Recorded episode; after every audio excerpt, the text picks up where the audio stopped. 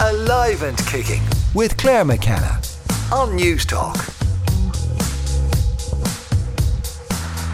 You can email the show aliveandkicking@newstalk.com or find me on Twitter and Instagram. I'm at Claire's Lair. Coming up this morning, Dr. Christian Busch on his book Connect the Dots: The Art and Science of Creating Luck, and I'll be joined by paediatric nurse Linda Quigley, sleep expert Heather Dent, and baby massage instructor Melissa Curtis to find out what it's like to work with babies.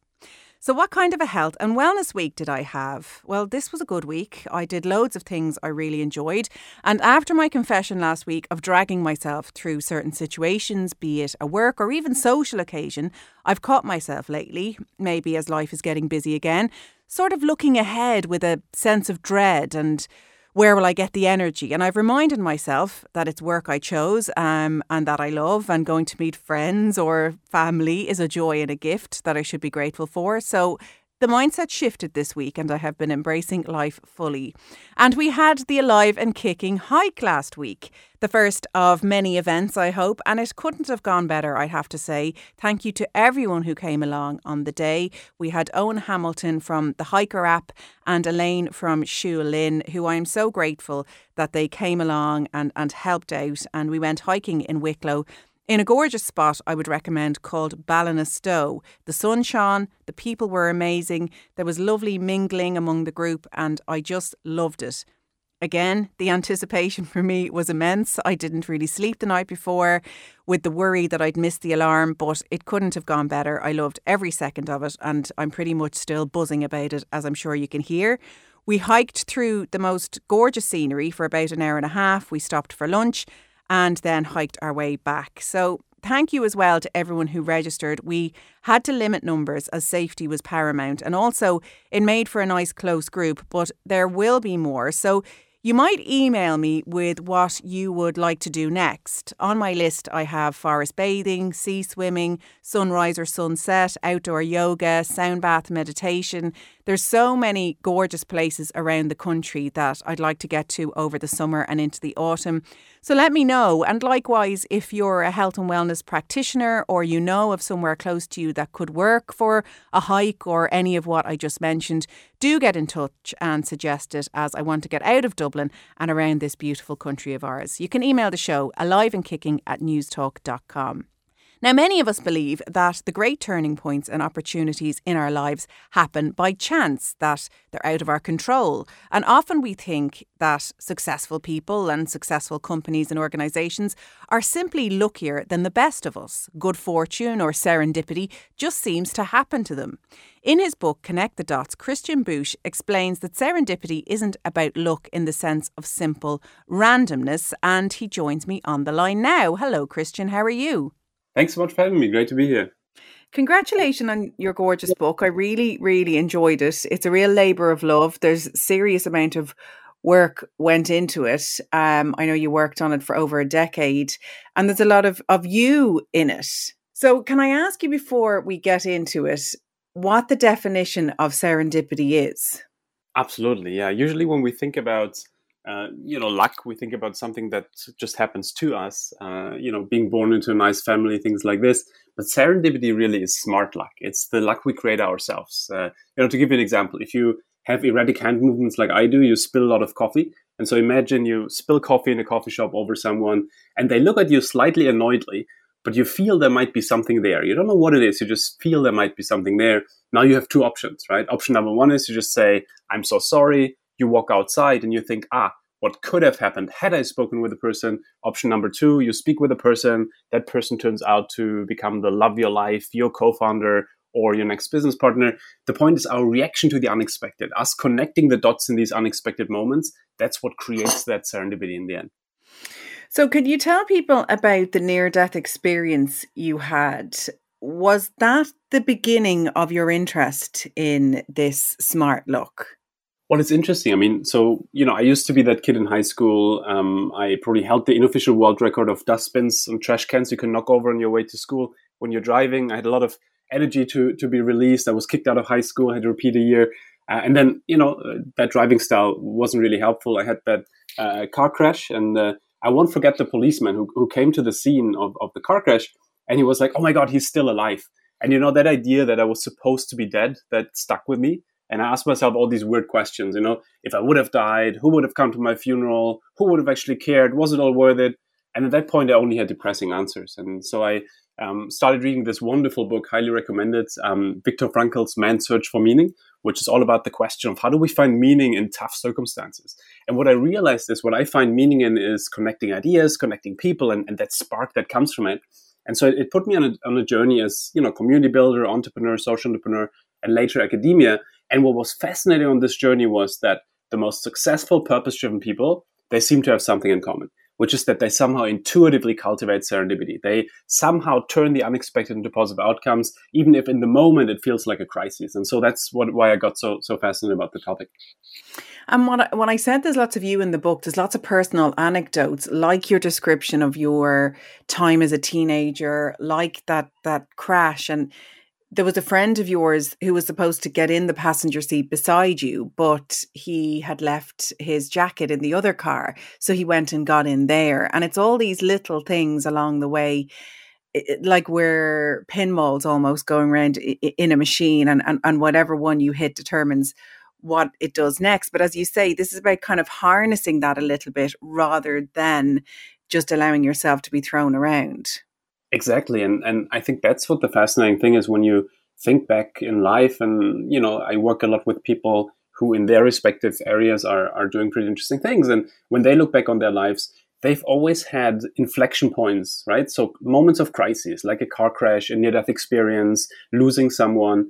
And then the question was, you know, do you let the situation define you, or do you try to define the situation? And I think I've always been fascinated by this. And that's one of the key ideas behind this content, also to say, you know what, there's a lot of things we can't control. We can't control unexpected moments. We can't control the situation itself a lot of times, but we can always control our situation to it, our response to it. And so that's what I got really fascinated by. And I think, you know, in my own life, I mean, since I can think of, in my early days as community builder and later on, serendipity to me has become a daily practice and in a way, a philosophy of life, because it's just this joy and that meaning that comes from these moments. And, you know, we talked a lot about kind of how this can come out of crisis, but I think for a lot of us, it also really comes out of, you know, opening our mind to it and having more of it, because we take another street to work and see in the bookstore, oh my God, there's a book that could be a podcast idea, those kind of things where it's about our opening our mind to the positively unexpected.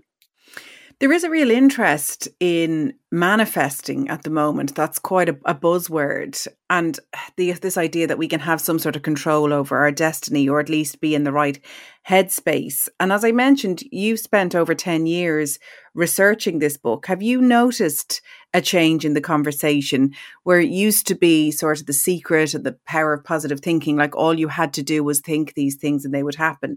And that it's moved on a little bit to being more of a personal development approach and an everyday habit?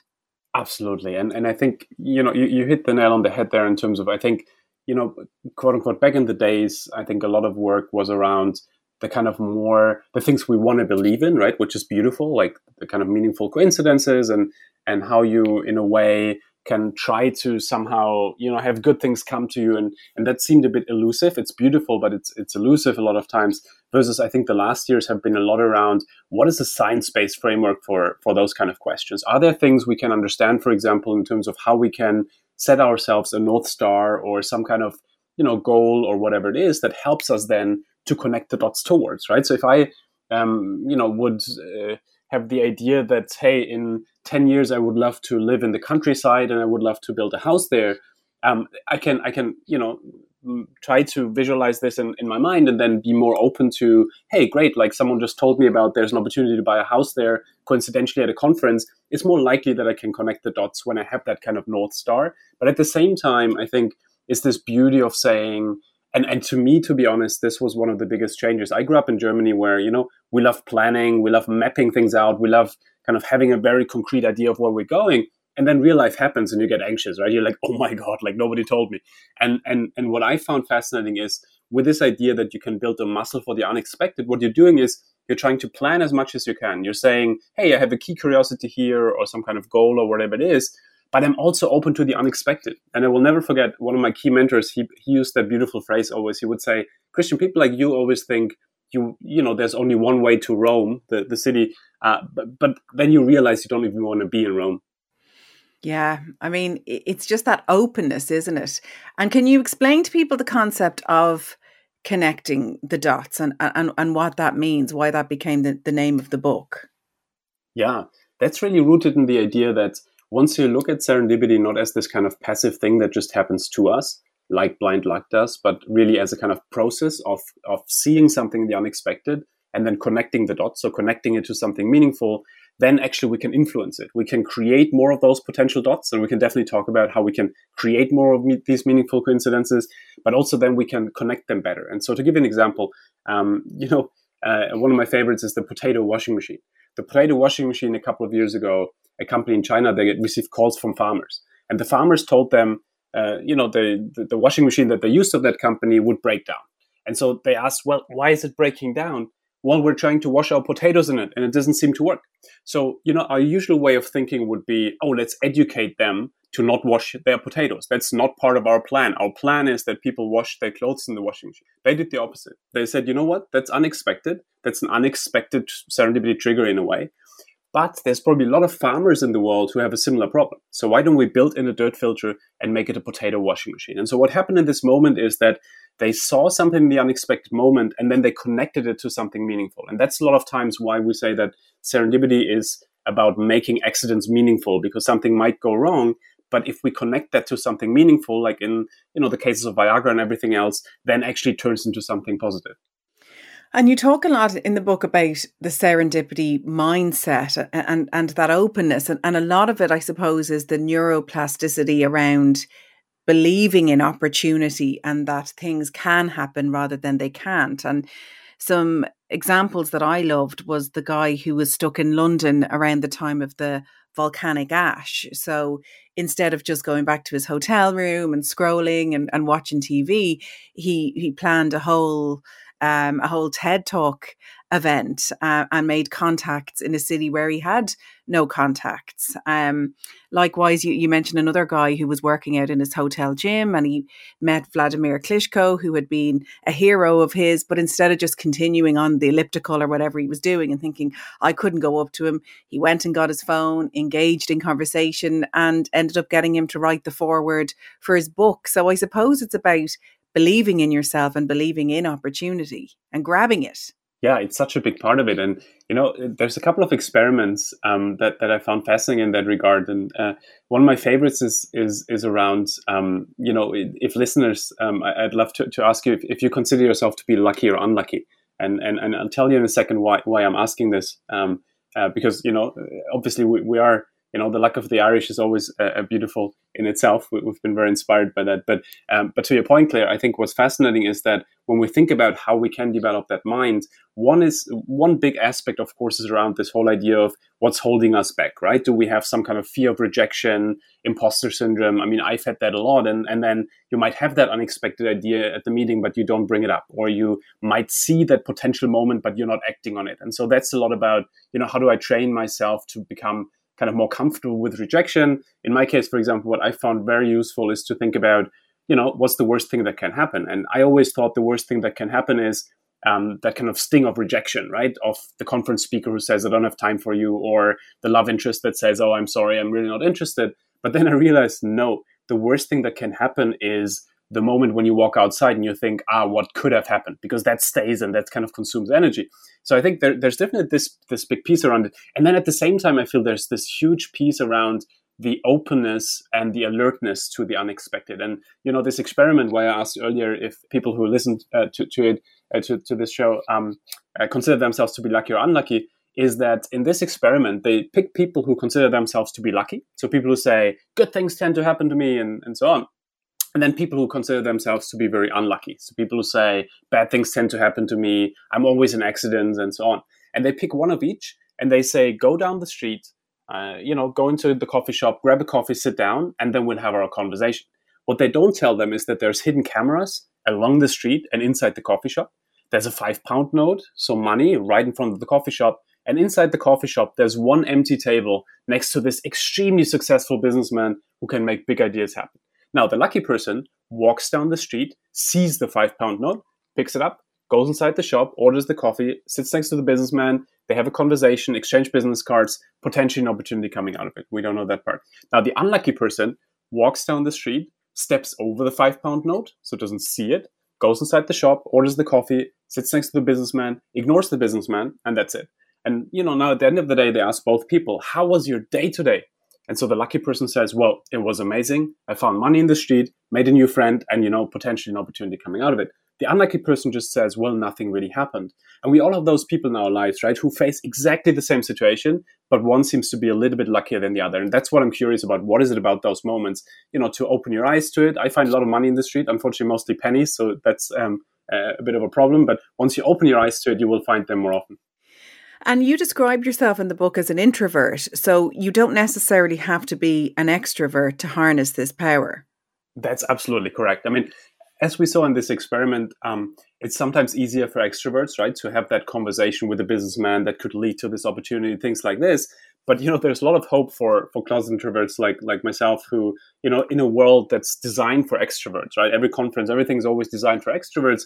But actually, there's a lot of kind of calm, quiet sources for serendipity, like, you know, that kind of book where we realize, oh, my God, this could be a new company, or, you know, the kind of watching a movie and thinking, oh, my God, hey, this could be a new product and things like this.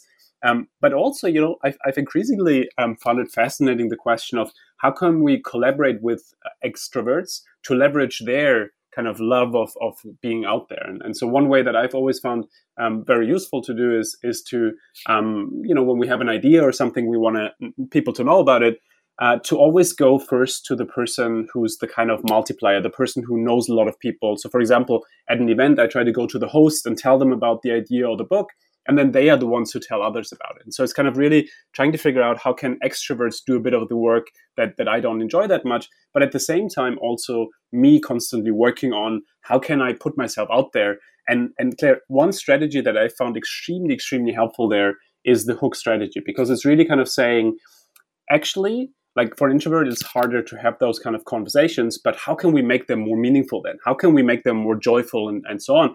And the hook strategy is all about saying, think about 2 or 3 things that you're curious about, interested in, that you want to put out there. So, you know, hey, I want to bring XYZ mindset into more schools and universities, things like that. And then build that into every conversation. And there's an amazing entrepreneur in London, Oli Barrett, who does that really well. If you would ask him this dreaded, what do you do question, right, that puts people into boxes and that's that, he would not just say, I'm a technology entrepreneur. He would say, I'm a technology entrepreneur, recently started reading into the philosophy of science, but what I'm really excited about is playing the piano. And so what he's doing here is he's giving you 3 potential hooks, 3 potential dots, where you could be like, oh my God, such a coincidence. I just started hosting piano sessions. You should stop by. Oh my God, such a coincidence. My sister is teaching on the philosophy of science. You should give a guest lecture. The point is we can all see those dots so that other people can connect them for us. Well, the book is called Connect the Dots, The Art and Science of Creating Good Luck. Dr. Christian Busch, thank you so much for coming on. Thank you so much for having me. Now, I love having a panel on the show, and today we have 3 ladies, as it happens, whose careers all centre around babies. We have paediatric nurse Linda Quigley, sleep expert Heather Dent, and baby massage and yoga instructor Melissa Curtis. Well, you're all very welcome. Thank you, Claire. Thank you. Linda, can I start with you? When you started in nursing, did you know you were going to go the paediatric route? I actually did from a very young age, and but I decided to do general first, just to mature a bit as well as everything else. So I did that in the UK, came back and then did my postgrad and have been in it ever since, 23 years later. So I think I'm very lucky to be able to say I still love what I do. And yeah, every day is still a school day for me when I go in and out to work. But you know, it's a joy of a profession, and I worked in all areas, but babies and smallies are what I love most, I have to say. And was that just what it was that attracted you to it, that there were going to be babies and smallies involved? Because yes, there's the cute element of it, but that's a really tough time to be with families. Sometimes you're going to be in very tough situations with very sick children. Yeah, absolutely. And you don't ever get used to it. I'd never say that, but you learn how to deal with it. And I suppose being a mum myself and over the years of experience, I just have learned, I suppose, how to empower parents and involve them in their baby and child's care. So I would the main thing in paediatric nursing for me is trust. So you have to get your parent to trust you and your smallie. So that, when you're talking about a newborn baby, it's all about, building up a bit of trust with the parent, because this is their newborn baby. And then as the baby turns into a toddler, it's all about getting them to trust you. So your language is going to be very different with a 1.5-year-old to a 14-year-old, even though you might be carrying out the same task.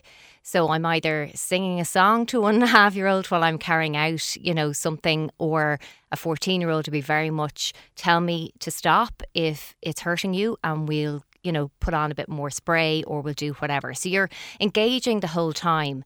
And yeah, some days are really tough, but you have to have it in the back of your mind that most babies and children in this country that go into hospital come out better, because if you don't, you just wouldn't have the joy that I feel. And I'm very lucky to be able to say that. And my 3 kids are generally very well. So I always have that in the back of my mind as well, that I'm very lucky. So you can kind of just relate. You do your best, I suppose, to relate to the parent there in the room at that specific time. And kids are incredibly resilient, aren't they? They take treatment on the chin. They bounce back from all kinds of situations really, really well, because they don't have that kind of... drag themselves through life that we end up getting later in life. And they don't think about it. So, you'll always know if a baby or child is getting better, because like that, their personality comes back. So if they're feeling better in themselves, they're bouncing off, they're not bouncing off the walls, but, they're starting to get excited again and, they'll eat and they'll drink. They don't have time to think about, oh, was that a pain or is that sore? So you'll always take them physically the way they are, as well as obviously what they're being treated for and with, whether it's time for discharge or not. So, but yeah, they're amazing. And that's why I think it makes it so lovely to work with them, because they're just brilliant. Like the minute they feel better, the smile is back on their face, and I just love it. And what are some of the most common ailments? Let's focus on babies then, because we can't go all the way through to 18, and babies is what we're focusing on here. Yeah. What would be some of the common ailments that you would see? I suppose talking through that from what I get on my Instagram page is, what I can kind of say here. So colic would be one. And that can be a really testing time for a parent as well as the family and the household that are dealing with the baby. My middle fella had it and I still remember it so well. So, there's lots of things that you can do and try to help relieve colic. But I suppose we're very lucky with science that things are developing over the counter wise as well. So there is actually a lovely Irish product called ColiCare. It starts with K instead of a C, and it's 100% natural. And the idea is that it's going to ease that discomfort as well as reduce crying time. And it does actually work. So, if I'd had that, I suppose I would have given it a go. So that's the first one. The second one would be oral thrush, or, around their bum area, they can get thrush as well. And often new parents don't know what to look for when it comes to thrush, because even if it's their first baby or their 5th baby, it might be their first experience of it. So I suppose one tip from me to give listeners would be, have a look in their mouth, look on the side, up in the roof of their mouth when they're crying, underneath their bottom lip. And if you see red patches or white spots that aren't going, now don't obviously look straight after a feed, because that can be milk, whether it's breast or bottle. But one way of looking would be wash your hands, get a clean tissue or a face cloth, pop it on and try and rub gently it off. If it doesn't come off, it's more than likely it could be thrush. So at that point, don't feel, oh gosh, what'll I do? A, go to the pharmacy and they may be able to give you something, or B, go to the GP. You're never wasting anybody's time. And I think, COVID has really made us all stop and think, oh, should I go to the GP with that? Should I? Absolutely. This is your child. And if you're worried about them, go, and it's the same about their bum area. If it's red and raw with little white spots on it and it's not disappearing with the nappy cream that you're using, go and bring them. And we don't want to be judged as like over concerned parents, but there is no such thing as wasting a medical professional's time. Go and have something ruled out for sure. I think that's really, really good advice. Melissa, can I bring you in? Before we even get into your work as a baby massage therapist, and you also work with pregnancy yoga, I want to bring you in because you've actually been that parent, haven't you? I kept nodding my head there with everything Linda was saying. Yeah, that's actually how I got into baby massage. Was my son, who's now 13, had colic. I mean, if he was awake, he pretty much cried. And I remember going to my first baby massage class, and it didn't magic away the colic, but it was the first time that I kind of looked at him in a different way. I connected to him. So for me, that was the biggest benefit out of that. And I was like, wow, this is amazing. And that's why I went on to train to be a baby massage therapist. But we had thrush. He seemed to get everything, actually. But yeah, colic for me was... my firstborn was born with a congenital heart defect, and that was obviously really hard, and paediatric nurses are just absolute angels. I can't say enough about them. But the colic drove me to the edge, like the edge. And I'm sure a lot of parents out there listening will be nodding their head because it really is relentless. And some babies, you know, might have it for a couple of days, couple of weeks. We had it from 11 days old until he was, I'll remember, it was the night before the Leaving Cert started. He was born in January. And I'll never forget. Oh, so that's all the way to the summer. Yeah, yes. Like it was really, really hard. And every little bit helped. But like that, hearing that Irish product, I was like, I wish I had that, you know, because it was... Because they're in discomfort, basically, aren't they? It's their digestive... Yeah. System, yeah, and yeah, so they can't lie down. Yeah, they can't he was feed definitely properly. Having a hard time. I do feel as well that he got into the habit of crying. It was like that's all he knew because he started at 11 days old, and it was almost like you could time then as it got less and less. You could almost set an alarm clock. It was really interesting. Not at the time, it was stressful. Yeah. It's now when I'm on the other side, and you feel helpless. Whereas you say the baby massage. Gave yes. you the idea that you could do something to ease discomfort. I could do something to help. Oh, listen, there's like a wind relieving routine that just became part of my routine. Like I would do it almost, anytime I could. It didn't suddenly the next day the colic wasn't gone, but it helped him release that wind, or if there was something, it helped me get on top of his digestive system so that the nighttime, which is, I did notice just a little bit better. But I think for me, bonding was extremely hard with him, like extremely hard. And I think I was just so disheartened because we'd had such a tough time on my first, and I thought, this is, going to do everything with this baby. I couldn't go anywhere with him. It was really hard. But I remember it was the first time I probably looked at him other than trying to stop him crying. He was on and off feeding all the time. There's always issues. There was just constantly something going on with him. And I think the baby massage helped relax me as well. It wasn't just him getting the benefit. It was me getting the benefit too. I mean, a massive difference once I took that first class, and I was pretty much hooked then after. And I was already working, with pregnant women and their families already, teaching yoga. So I thought, wow, this would be the most incredible addition to everything that I do as well. And I absolutely love it. Like really, really love it. It's how I get my baby fix as well. Yeah, because it's such a special time, isn't it? You're really involved special. From the pregnancy yoga. Full disclosure, I've been to Melissa's classes. I would have strapped on a fake bump just to get in there. It's a very peaceful place. Then you do birthing workshops, and now you're involved in the baby side of things. So are you keeping an eye on parents as well to see how are they getting on, how are they feeling? Because as you're pointing out, it's not always this incredible, amazing journey 24/7. No, not at all. And I mean, but you can add little things to make it special.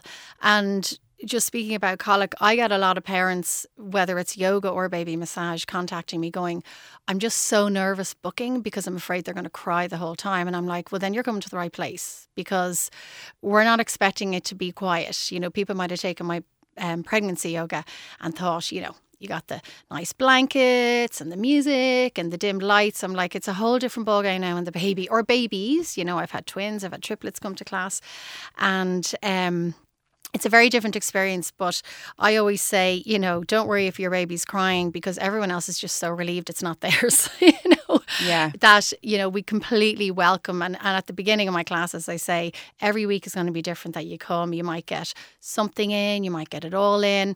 And what I like to make is the experience for the parents, you know, as enjoyable as well. So sometimes they'll come and baby will want to feed, or they're just not in the mood, you know, or they'll fall asleep. But I really try and nurture the parents as well. You know, I always make sure they're comfortable and we have a chat, you know, and they can ask questions. Or she brings cake. I make my own cake. I make my own cake. Yeah, that's my thing. But it's a network, isn't it, that you're making? And everyone's saying, did yours sleep last night? Okay, great. Yeah. They didn't. Well, I'm fine too. And that's essential. Trying to make everyone feel as normal as possible is my goal, you know. And actually, I was thinking about it as I was coming in today. You know, this happens every course, but in the course that I'm running at the moment for baby massage, I have friends together doing the course who really didn't get to see each other during their pregnancy because of COVID, and it's so nice for them to connect now. But then I have two women who are on their third, and they actually met at their first baby massage with their first child at my course as well. And they've come back with their second and their third as well. So they actually don't tend to see each other that much. But now that they've had their third, they're like, oh, let's do our baby massage again, because they met all these years ago, you know, must have been about 5 or 6 years ago. So that's just lovely, you know, just that connection is still there 5, 6 years later. Yeah, I mean, it's essential. It really is. It's so important. Heather, I'm going to bring you in, also known as the Lullaby Lady. That's me. Mean, we've had paediatric nurse, we've got cake and massage going on over here, but I reckon you're probably parents' best friends because you're helping them to get sleep. Yeah, so they say. And after the 2 or 4 week support packages, also, it's kind of hard to break up with the family. They don't want to let you go. So, the gift of sleep, I suppose, is very important. And how did you get into all of this? Well, much like Melissa, it was personal experience. So with my eldest daughter nearly 6 years ago, we used a sleep consultant when she was 9 months old and she hadn't slept a longer stretch than about 3 months. And the experience was so life-changing that I decided to become a sleep consultant myself and look into how I could train to become one. So I went down the route of applying for the Family Sleep Institute, which is one of only two postgraduate qualifications in the world for sleep consultants. And I really wanted to make sure that the qualification I obtained was really recognised. And unfortunately, at the moment on Instagram, anyone can call themselves a sleep consultant. So it's really important, if a parent is looking for a sleep consultant, that they are accredited by the International Association of Child Sleep Consultants, just to make sure that they are in safe hands and that they are being given the right information. So I wanted to pass on the experience that I had when I was so sleep deprived all those years ago and help other families. So when is the right time to start sleep training a baby? Yeah, so this is a really interesting question. And I suppose what you're trying to look to do is be in a situation where you don't have to sleep train a baby. So I would do a lot of newborn consults through my newborn support package, where I would look at helping parents set healthy sleep foundations and not form those negative sleep associations that lead to a child having to be sleep trained. But if you happen to be in the situation, like many parents are, where your child is 5 or 6 months old and they're not sleeping through the night. Now, of course, they might be waking for feeds. That's very normal at that age. But waking every 45 minutes, something that's not sustainable for maybe a mum or dad going back to work, or even for the baby to be happy during the day and be fully restored when they wake up. If you find yourself in that situation, around the 5 month mark is where they're developmentally ready to look at some sleep training. Now, I'm not talking about letting a baby cry or leaving a baby cry, but supporting them in sleeping better. And is it ever too late? I'm thinking of my sister-in-law being in a car journey with me recently, talking about her 2-year-old son waking in the night, demanding Frere Jacca for up to 2 hours at a time. Is it ever too late to introduce measures? No. So I'm working with children up to 6 years old, and I have a lot of children who are, 4, 5 and 6. And I was particularly busy last September with 5-year-olds who started in junior infants, and they were sleeping so badly at night and they just weren't able for the day. They weren't able to get up. They weren't able to do their work in school. Maybe teachers were commenting on how tired they were. So no, it's never, never too late. And sometimes when you get to that point when they're 2, 3, 4, it doesn't just get better. They don't just grow out of it. They need some help. It has to be learnt. It's a skill that needs to be learnt. So I'm absolutely on hand to help with older children, yes. Linda, can I ask about how the family setup has changed then from when you started to now? Are you seeing a difference in the shape of a family, more single parents, more same-sex families, dads taking a bigger role? Yeah, absolutely. And I think the naivety of when I started training back in the 90s to now, it's just so different. And you would never take for granted in paediatrics that any baby or child has a mum and dad. So I always think mum has a name and dad has a name. So I always address whoever is there, whether it's a grandparent, a carer or the parent, by their first name. And, you know, because you can come quite familiar with saying, so mum, you have to do this or that, you know what I mean? But you're still a person, like they have their name and it's up to them to, you know, to kind of intervene and say, oh no, you can call me mum, you know what I mean? So yeah, very much different diversity there. And I think even as parents ourselves, like myself and my husband, like we've both work like full time. And, you know, going back, my parents, my mum was stay at home. Now I'm one of five, she had a lot to do. But, you know, it's just the challenges are totally different. And I think our kids are so busy now that, yeah, it takes, you know, whether it's a parent and a carer or a parent and a grandparent, whoever's willing to help out.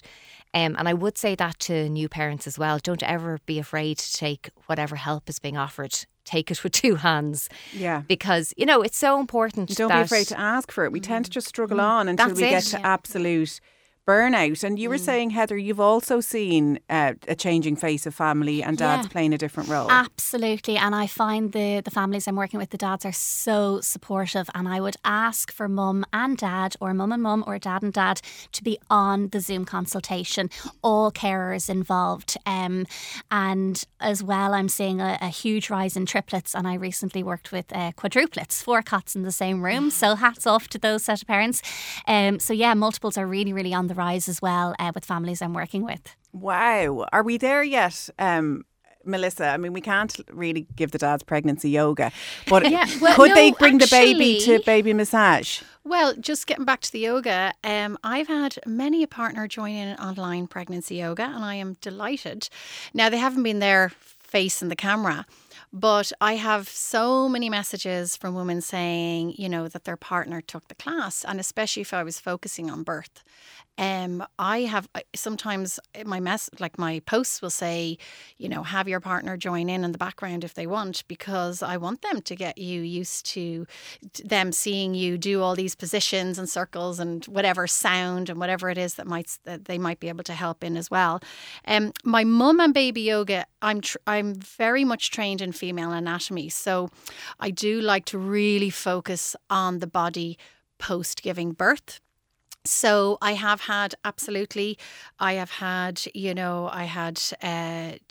that had adopted a baby and they said, can we join in? I was like, absolutely. So, you know, I absolutely tailored the class for everybody. But I do like to support women when it comes to pelvic floor health. You know, just regaining strength, connection, all of that. So that's why I do call that mum and baby yoga, but everyone is welcome, of course.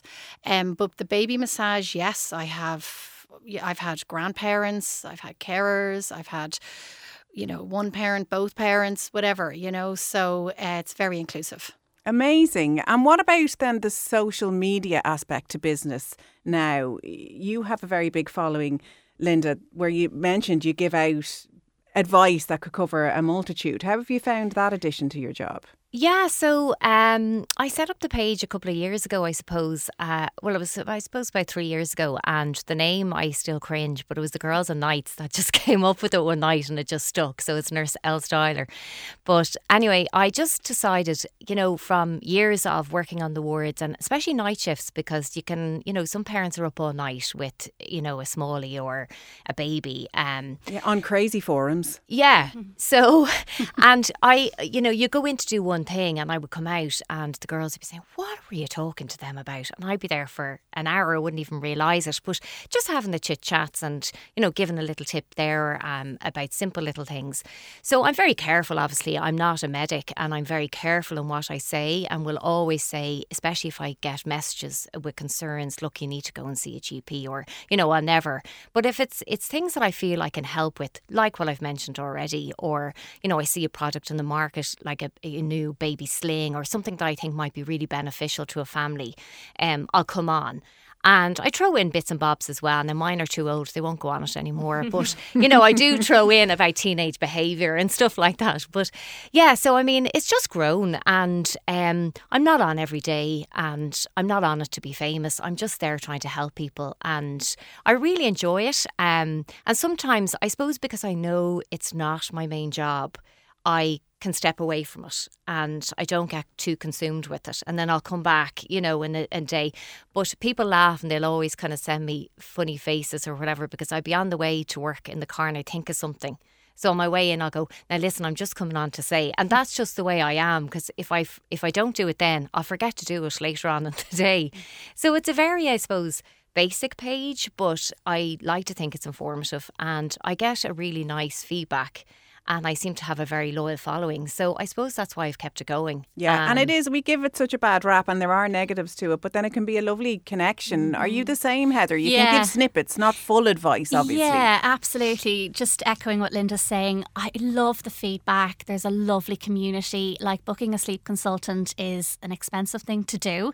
So I love to be able to give advice, non-medical, of course, in the DMs, chat to people. Something can be so easily changed and I can just tell them one thing and their whole night can be transformed by just looking from the outside in. So I put a huge amount of effort into it. I probably do post every day, just putting up different routines and trying to give information that I know is correct and that I know people are going to benefit from. So I love it. It's a lovely community. Yeah. Yeah. What about you, Melissa? How have you embraced social media? Oh, yeah. Well, I mean, the pandemic, you know, it went from the odd post here and there to like just all the time, and I think that was mostly because of the restrictions. So although I'm, you know, just a yoga teacher, I, like, in the height of it was probably, you know, back and forth the messages, sometimes talking to people, because anxiety levels were just so high and people were very confused about what they could do or not do. And so the support and the feedback's been amazing, and it's been lovely, especially with online getting so popular. I've had people all over the world take my classes, which has just been amazing. And how we stay in touch is on social media, you know, so I'm still in touch. I get to see their kids grow and they're sending me little messages. Some of them are back on their second already, you know, or third. So I love the connection. Yeah, I mean, you know, I try and just put up what resonates with me and what I teach. Maybe not every day, but it has been hugely helpful and supportive for me, definitely. Yeah, and it's that connection, as we said. Well, ladies, it's been absolutely fascinating to talk to you all. Thank you very much. For people to find out more, you can find Melissa Curtis at TummyLove.ie, or she's at TummyLove with Melissa on Facebook and Instagram. Heather Dent is TheLullabyLady.ie or at TheLullabyLady on Instagram. A name I love. You chose that well. Thank you. And paediatric nurse Linda Quigley is Nurse Elle Styler on Instagram. Thank you very, very much for coming on. Claire. Thank you. Thank you. So that's it for Alive and Kicking for this week. My thanks to my producer Aidan McKelvey and Jojo Cordoza, who was on sound. And thanks to you for listening. I will see you next week.